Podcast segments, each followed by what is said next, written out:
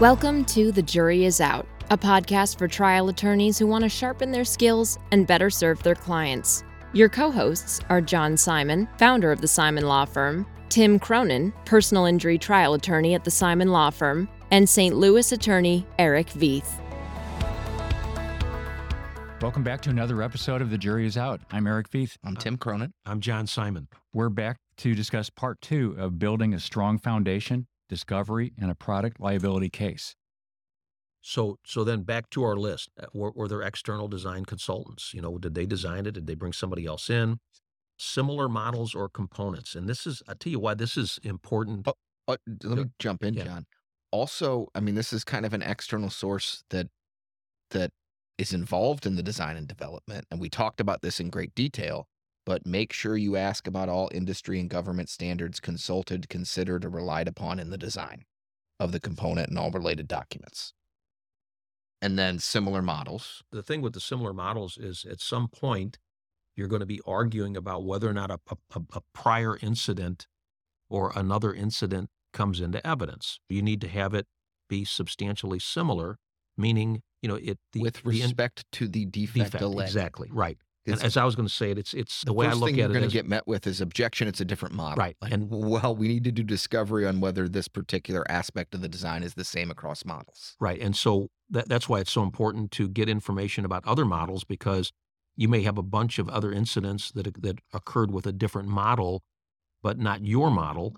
And really, when you say substantially similar, you're talking about whether or not the the defect, the same defect caused the injury. So it's as simple as I've had car cases where, you know, the only thing different in the in the other model car was the color, you know, and, and they've objected, you know, to it. So that's why it's important again to find out what other models do you have out there, and and how are they different? How are they different? And it may help you formulate how you want to allege your theory of that defect to incorporate making incidents with other models relevant. Another big thing are are ch- design changes. You know, in the subsequent models as you as you follow Mhm. through, you know, what were the changes and why? And and were these changes made? You know, were did they add safety devices? You know that they didn't have before, and then the question comes: Okay, well, when did you first know about this design or this safety device? When was it? Was it implemented on other models, or or better yet, was it implemented in other countries? You know, we have cases where, you know, the, the product is sold around the world and, you know, they may have more advanced safety devices in other countries because the countries, you know, regulations require that. And they're not required here, so they don't they don't implement them here. W- One thing about design changes, and a lot of this always comes back to substantial similarity in other incidents. Uh, both sides know how important other incidents are and whether they're coming into evidence. One, with respect to design changes, you may have a lot of incidents you think are similar in a prior model or a related model, and then your model is new. So you don't have pre existing inc- incidents before your manufacture date. So you're trying to get the ones in from the other model that pre existed. And one problem I've run up against is they say, well, no, we changed this aspect of the design for this model when we made the 2013 year of this model. And that aspect of the design is a big change, and it was to address this. So it's not substantially similar, which is why it's so important to do discovery about other models because you you may find out well, wait a minute. You were having the same types of incidents for this different model, and you didn't make that design change for that model to address what you knew was a safety issue. Certainly, if you were making the design change on this model to address that, it would have been incumbent upon you for safety reasons to do it on Right, the other model right. too. So you really just have to dig into design changes, not just on your particular model and year. You, you need to really get into related models the reasons for design changes, the role of each individual or entity in the design process, all considerations that affect the design process. There's lots of different ways to ask all these questions, but alternative designs, things like that. And as part of that, because you're going to be getting into substantial similarity and which models are related models you may be able to get into, you have to make sure, and we do this early in in the corporate rep, make sure you understand the date each model or product was introduced, the date it was stopped being produced and offered for sale, the reason each was introduced or discontinued, everybody involved in those decisions, any changes amongst them. There's another good source of information about a product or patents. Yeah. If you if you look up the patent related to your product, you'll you'll see all kinds of helpful information, design changes, alternative designs, you know, licensing agreements, patent applications as well as the patent itself, you know, provide a lot of information, drawings, purposes, you know, and all you know, you might also get information in the patent helping you with one of the defenses. For instance, use, you know, foreseeable use or Mhm. misuse of the product. We've been talking a lot about design, and I think most of the product cases are design cases. Most of them are. Ma- a manufacturing case where, you know, it was it was designed, but it wasn't, you know, manufactured in accordance with the design. They didn't put a, you know, a, a weld in properly, or, you know, a bolt was missing or something like that. Didn't apply enough glue to to that a, they were hand supposed grip, to to a hand grip or Uh, something. like those that. are those occur less frequently, and and and as you know, just by their nature they do because it's it's a a mistake in the making or the manufacturing or putting together of that product Mhm. at that time, whereas the design is it's just a bad product. And you really need to pursue both. First of all, to keep your options open as you do discovery, because you know you may figure out you need to be alleging go forward on both or one as opposed to another. But it's much better, in my experience, for a defendant to say this is a one-off manufacturing mistake then this is just a bad product. So you need to be doing as much discovery as you can, anticipating that, right? Because they may come in later and go, whoa, whoa, whoa, whoa, whoa, this isn't a design issue. This is just something that happened one off once. Somebody made a mistake in the manufacturing process. So you need to be anticipating that and trying to cut it off or getting as much information about that as you can before they come in at the end and try to claim that, which has happened to me uh, like a number of times. So you need to know how often that has happened. Like, well, if it's if it is a manufacturing problem that happens all of the time, then maybe that's process. actually a process it's and a design process, problem. right? So get into any individuals or entities involved in the assembling and manufacturing process, any manufacturing or process specifications, uh, all the documents related to those kinds of things, production records, quality control sheets, and testing sheets that exist for the date your product came off the line, inspection reports, all of those kinds of things. And we, we talked about testing at, at length earlier, you know, and again, there, there's testing at different stages. Yeah, You know, Pre-design, post-design, pre-design, post-design, you know, and actually, you know, what are the tests? Is the testing meaningful? I guess is is what I would say. Yeah. Did they did they run the car into a sled 50 times or did they just do computer simulated testing once? And Right. never for the actual type of circumstance that happened in this case. We always ask for every warning on the product, whether it's on the package and the instruction, the manual, on you know on the product itself. I like to talk about it as identify and describe any and all warnings that accompanied the product at the time of its sale. Government regulations and standards, and the, let's we'll talk about the difference just generally. You know, a regulation, as everybody knows, is a law. It has to be followed. If it's not followed, it's it's you've got a negligence per se case you know you can't sell the product or shouldn't be able to sell the product without complying with the regulation you know standards on the other hand are more like best practices you know of the industry guidelines where it's it's you know can certainly support a negligence claim but it doesn't have the same effect as as a regulation and that's something that we we always ask the defendant you know it's your product it's your industry what regulations are out there that relate to this product and identify them. You know, Yeah. what are they? How do they relate?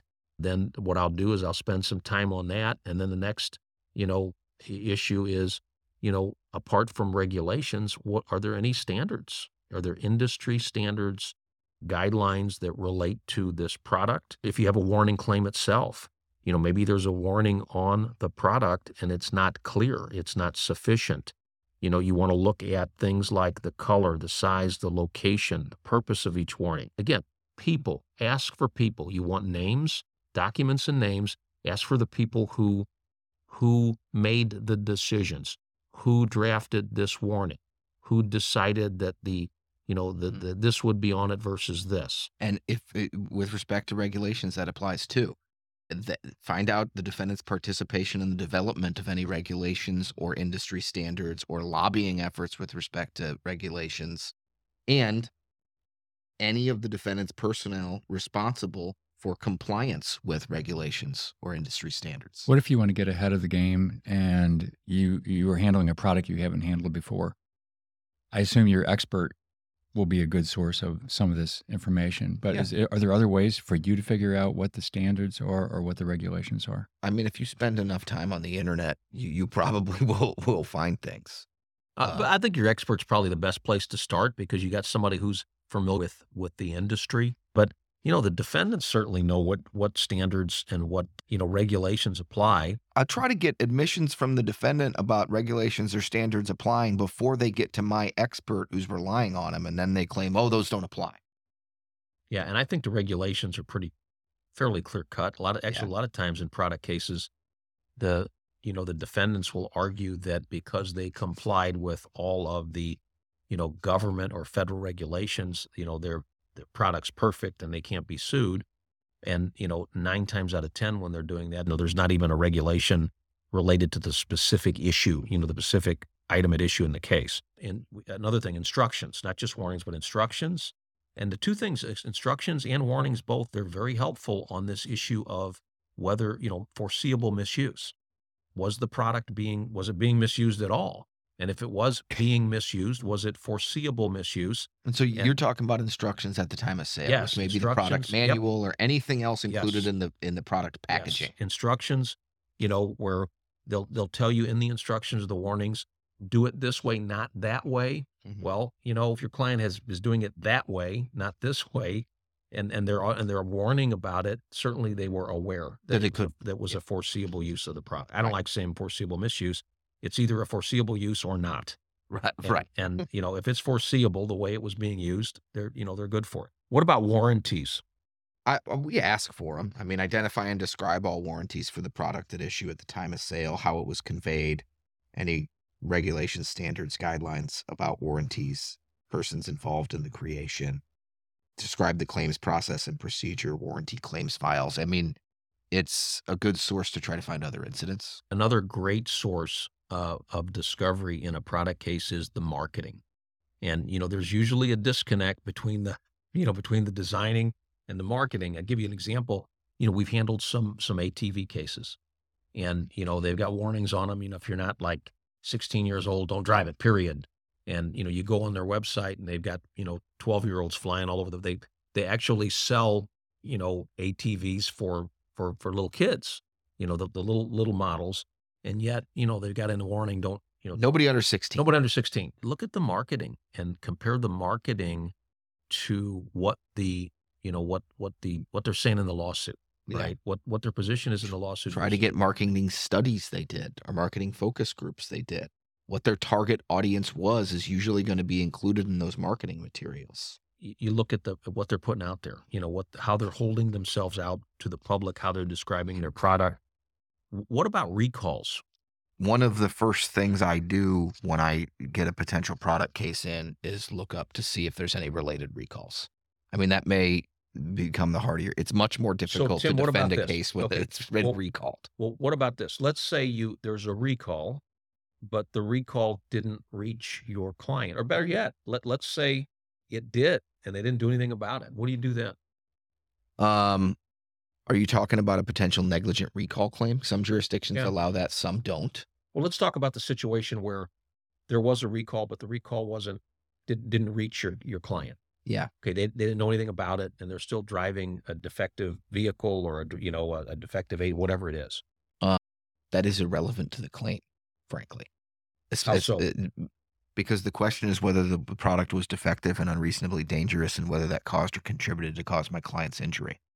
And usually in strict liability claims, there's a, only designated certain ways that your client can be comparatively at fault, right? And they would have to like know of the danger and undertake the risk a lot of times. And if they didn't know of the danger, even if it's like their fault for not knowing about it or there's some negligence for not knowing about it, I, I don't think that it's relevant to the case. Would it impact the negligence claim against the manufacturer? It could, and that could make a dis- help you make a decision about what claims you're going to submit to the jury. every time I've had a, a recall case, you know, it, it That in a issue certain- almost right. always comes up. yeah, up. it comes up, but it, it almost always makes your case, you know, stronger. But what, what I what I do is, you know, if you have a, a product that has been recalled, you know, I think the last thing in the world you want to sit on your your your rear end and say, okay, my case is done. They recalled it. They're going to admit it was defective. I've had recall you cases know, where they they, they- well- they won't admit Well, anything. and it, well, even if they do, if they recalled that product, I can guarantee you that is a big deal. Recalling a product, oh yeah, they had to have dozens or hundreds, tons of prior claims, And- and, there will be correspondence internally, you know, About whether to- debating, right? yeah. Of uh, how bad does it need to get? How many people do we need to let get hurt? So anytime you have a, a product that was recalled, your your focus, like a laser beam focus, needs to be on this issue of the recall. In other words, and related recalls of their other models. Right. And and the the issue is mm, a little more specifically the issue is why did you recall it? This is how the, I would Yeah. get the framework of discovery related to the recall. Number 1, tell me why you recalled it. Okay? What problem For or what danger? Okay, what danger? And then secondly, The date well, you when it. you knew about that. When did you first know about that?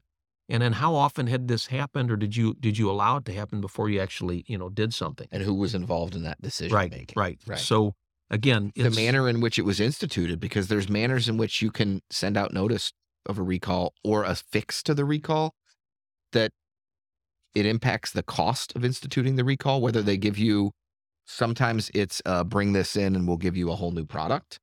And sometimes it's just warning you about it. Sometimes it's here's a repair kit that's now it's Mhm. your responsibility to fix it. And so you can get into the cost benefit analysis they had in doing that and whether it, it was a sufficient manner of resolving it. But the manner in which the recall was instituted, the manner in which notice of the recall was disseminated to distributors, sellers, customers, number of products recalled, number actually returned, and all documents related to it. You need to go to the Consumer Product Safety Commission, whatever other agency usually is involved in that recall to get their file. Tim, what would you say the average number of documents in, in our typical product case? What would you say the average number of documents there are that are that are produced in in a case? We've handled product cases where it's just there's just not as many out there and you're still dealing with thousands of pages of documents, but that's the floor. Most of the time it's hundreds of thousands of pages of documents. And I mean sometimes it's in the millions. And so you really need to be on top of organi- reviewing them and organizing them in a fashion so it becomes useful. So another issue that comes up quite a bit in in the cases that we handle in the product cases, you know, the, as we talked about government regulations, okay? And and again, the government regulations are minimum standards. You got to remember that. It's actually in the preamble of the standards themselves. Yeah. Meaning that if you don't comply with the standards, you can't even sell the product. It's an illegal product.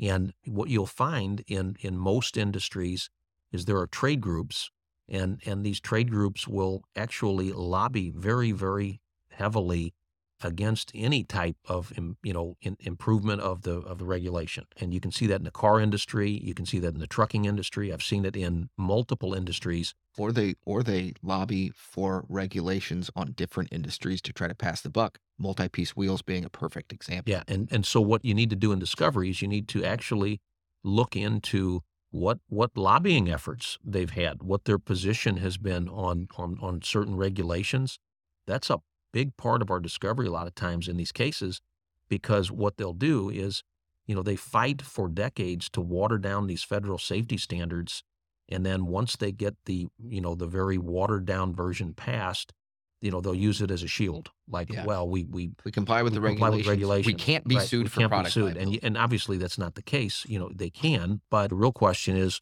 what what is that standard? I hear this in every every automotive product case I have. They'll stand up and say, "We we passed every single federal motor vehicle safety standard that exists. It passed all the government standards." And you know, there was a good response to that is, well, how, how many all the cars that you've had recalls on, they've all passed them too, right? Right. And and again, that's why uh, the recall itself is important. Whether they recalled it, you know, the Ford Pinto, you know, the the, the side mounted, you know, GM gas tank cases. You know, I mean, I think almost always the discovery goes well beyond, you know, just the actual design process. It's got to get it's got to get into, you know, post sale stuff. You know how how the product and with, did out in the public. and with when there's a recall or even a consideration of a recall that didn't happen, or there are regulations that have been created. There are investigative governmental body that probably has stuff you'll find out that it was the defendant's documents and they didn't give it to you in discovery. So make sure you go make FOIA requests and do it early because it takes a long time to get government documents from the federal government. It may take 18 months to get correspondence, communications, the entire investigative files from any regulatory agency or investigative body related to. And then one of the last topics we want to talk about with respect to building the foundation of your case through discovery in a product case is we've talked about this in detail, but make sure you ask for other incidents, prior incidents, complaints, lawsuits in every which way possible that you could possibly ask for it to cover whether anything is out there. You want them to identify each alleged incident of defect or product failure, depending on what happened. Anytime there was a claim or complaint to you made of, of a roof, roof crush in a whatever type of vehicle, just make sure you've covered your bases.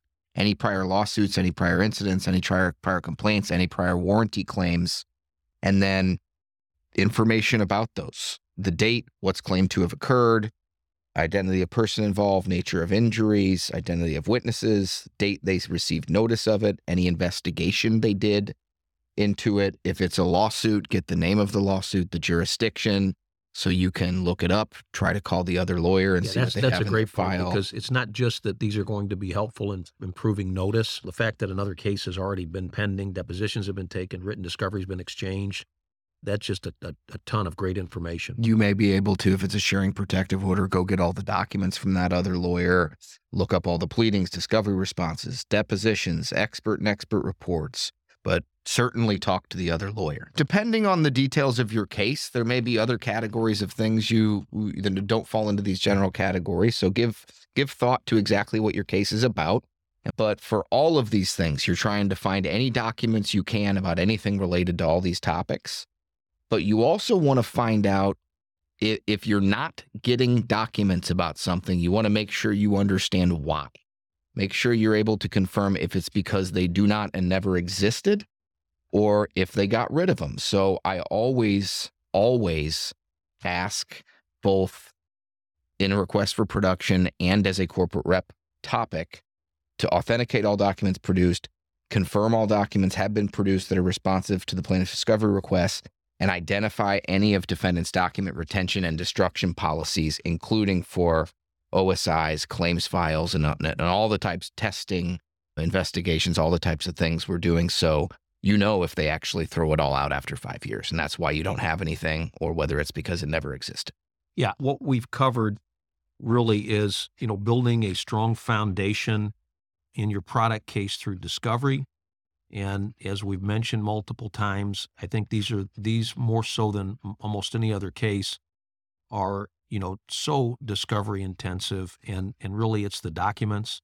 You want people's names, but you know, really nothing is done during the course of a product's life that isn't well documented. Or should be. right or should be. There's there's a financial incentive. Cost is an issue in every aspect of the design the testing whether to test or not test. So you know it really begins and ends with with discovery most importantly documents. And i think you know having having a well planned out game plan in the beginning and being very comprehensive making sure that you get everything that's out there you know not just asking for it but actually following up and making sure that you get it it's one thing drafting all of this wonderful Call up the objections. Exactly. Write, Call write, objections. write your discovery Um, deficiency letters. Have the conference you need to have.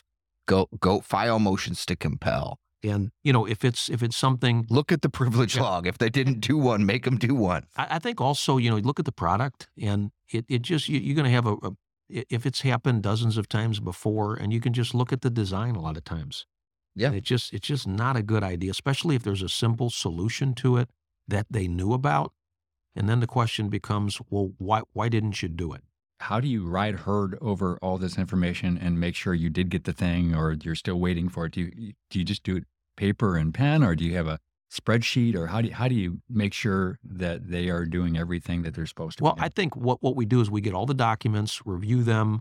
We will index the documents. And what happens, Eric, when you look at the documents and you dig into them, they're going to lead you to other documents. And, you know, what I try to do is I try to categorize them by subject matter. And then I'll have another set maybe in chronological order. So you can co- sort of put the whole story together of, of, you know, what was going on. Initially, I do it by category. For instance, testing, you know, design. And then what I'll do is, as we get deeper into the case, is I will lay out the key documents in, in, a, in a chronological order. And it will really, the story just comes to, to, to light. You can see, let's see, they failed this test and then they failed another one, and then they quit doing this one, and they sw- you know they changed the, the the type of testing that they were doing, or something like that. And a lot of times, Eric, is we'll keep a rolling to do memo that we keep saved. So we have all the stuff we want to try to get initially. And as we find out more through discovery responses or through depos about what other documents may exist that we don't have, or ones we asked for that we still don't have, we'll keep those on as part of our rolling like to do memo that we keep, which may have people we want to depose or other things we want to do, but also discovery to continue to follow up on documents to get. And as we get them, we'll check them off of that list. And as we find out about other ones, we'll add them to the list. So there's one, I try to keep one place I can go back to rather than a bunch of memos to go back Right, to and keep exactly. track of all the motions. One to do memo that we just continuously update. And we have, I mean, for big product cases, we have, you know, case review meetings where all of us involved sit and talk about, okay, what have we talked about we needed to do? What have we done to get it done? If we haven't, make a plan for how we're going to get it and all look at that to do memo together to make sure everything's on it that needs to be. And and we haven't really talked about, you know, responding to objections and all of that, but it's very time consuming, but it's it's it's critical, it's important. Having somebody answer a request for documents or an interrogatory by saying we object, but subject to that, we're going to decide what we want to give you. You know, that's that's ridiculous. You know, I've had I've had that happen to me very Most, early most on. courts don't tolerate that. You have to take that up. Right. You, you got to take it up. I mean, as sub, getting something subject to, or better yet, the- you know, what, what happens even more is, you know, we're, we're still looking sort of a response that, And then you never follow up about it. or, or we're, you know, we're still, you know, investigation continues or something like that. And you're like, well, okay, well, investigation needs to end, you know, figure it out, get a, get a time deadline for it. It ain't easy. And you really need to be very diligent and on top of it and continue to, to do, do whatever you need to do to get the, get what's there, you know, to either, either, you know, no, without objection, either have them say, you got everything. There's nothing else on this subject. And that's it. That's really, that's, that's what the point you need to get to. Yeah. Okay. Well, this has been this has been a continued discussion about product liability cases. We discussed in prior sessions the anatomy of a product liability suit, and this was focused these sessions were focused on building your case through discovery. And this has been another episode of The Jury is Out. I'm Tim Cronin. I'm Eric Veith. I'm John Simon. We'll see you next time. The Jury is Out is brought to you by the Simon Law Firm. At the Simon Law Firm PC, we believe in the power of pooling resources in order to create powerful results. We often lend our trial skills and experience to lawyers around the country to achieve better results for their clients. Our attorneys welcome the opportunity to work with you on your case, offering vast resources, seasoned litigators, and a sterling reputation. You can contact us at 314 241 2929. And if you enjoyed the podcast, feel free to share your thoughts with John, Tim, and Eric at comments at thejuryisout.law. And subscribe today because the best lawyers never stop learning.